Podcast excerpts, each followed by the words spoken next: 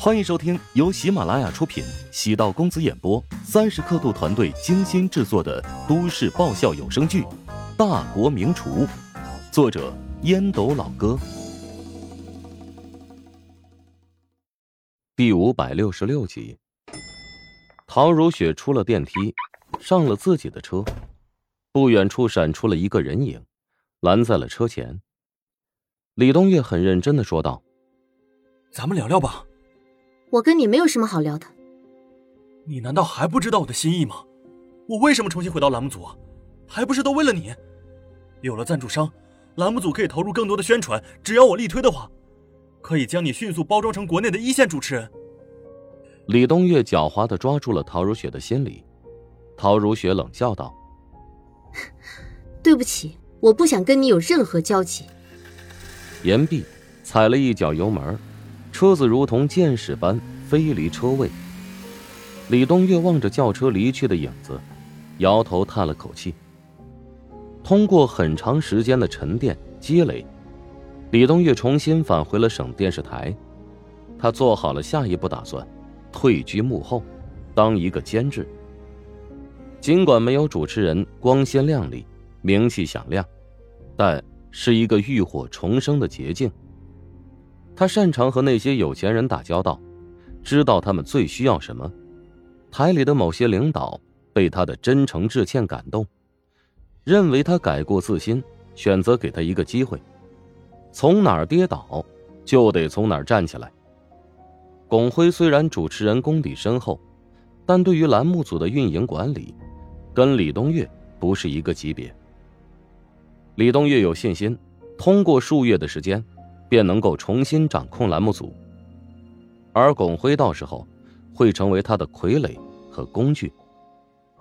李东岳想得很清楚，他要变成一个站在幕后的大佬。李东岳没有再返回栏目组，前往几个老朋友的办公室坐了会儿。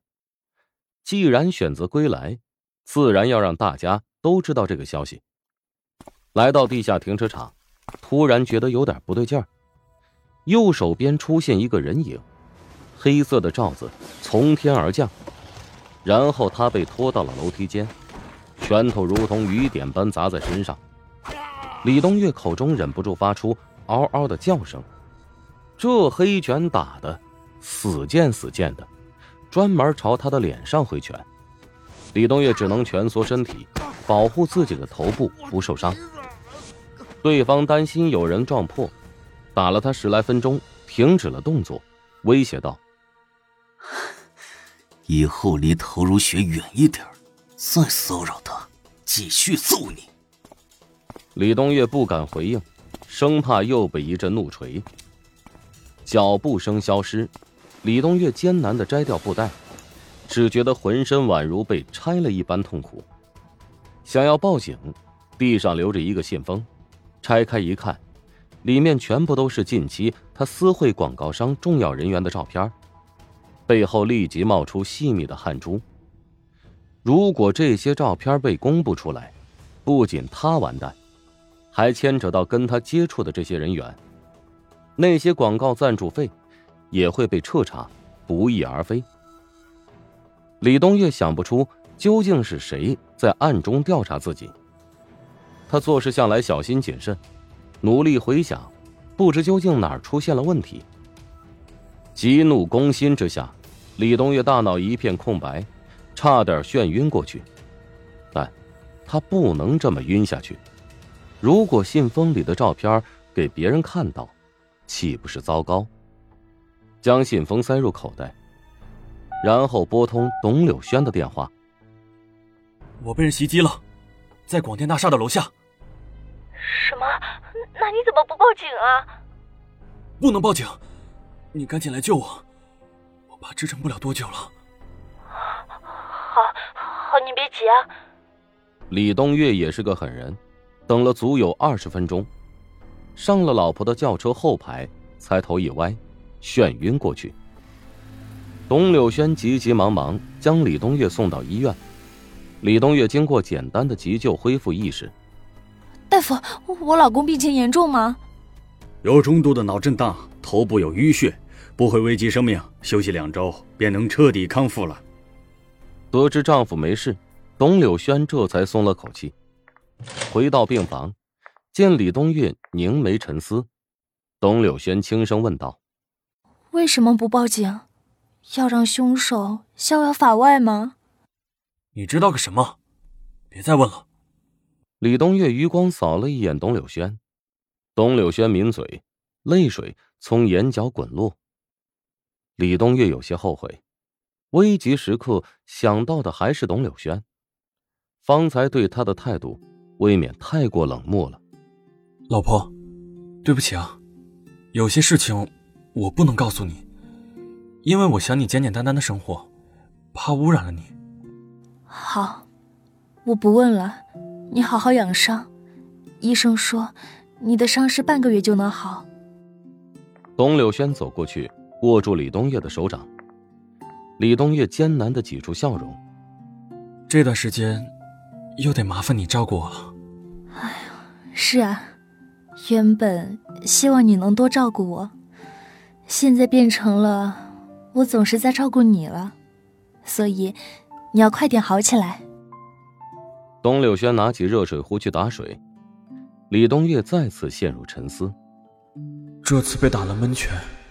肯定与乔治有关，难道他一直安排人在暗中盯着我吗？不会吧，他不可能这么阴险吧？巩辉不是一个小肚鸡肠的人，但他并不愚蠢，找到老领导一通抱怨。李东月现在回来是什么意思？有本事他拿着那些广告费自己搞个新项目出来呀？为什么还是要进入我的栏目组？我现在负责的团队。手中除了之前一个节目之外，其他几个节目跟他没有任何关系。他这是在赤裸裸的打劫。老领导知道巩辉的性格，任由他抱怨结束。小巩，李东月的意图你看得明白，难道上面的人会看不明白吗？要从大局考虑，李东岳此人啊，有点本事，在某些时刻有作用的，但他呀也不会走得太高。你懂吗？一语惊醒梦中人，巩辉能看出李东岳伪君子的性格，其他人岂能看不出？看破不说破，这是沉稳的表现。巩辉连忙道歉：“啊，对不起，我刚才太激动了。好好利用他，是一个不错的骑兵。记住，他是副职，团队的人以你马首是瞻。”巩辉面色变得凝重，心情依然沉重。返回自己的办公室，小贾惊慌失措的走入。不太喜欢小贾的性格，动不动就会找他聊天。其实呢，就是变相的打小报告。从领导的角度，办公室里有需要有这么一个角色。八卦让人厌倦，但听习惯了八卦，偶尔听不到，会觉得无趣。小贾平时打小报告的对象频率最少的是陶如雪，陶如雪很少跟其他人交流，仿佛将她自己孤立一般。正因如此，巩辉对陶如雪的印象反而不错。长得那么好看，却能如同一朵兰花独自盛开，静雅芬芳，这才是有内涵、值得尊敬的女人。之前关于陶如雪和李冬月的传闻版本种种，巩辉基本已经确定，李冬月单方面追求陶如雪，陶如雪对李冬月保持疏远和拒绝的态度。在工作上，巩辉对陶如雪越来越倚重，既是认可他的实力，也是欣赏他的人格。本集播讲完毕，感谢您的收听。如果喜欢本书，请订阅并关注主播。喜马拉雅铁三角将为你带来更多精彩内容。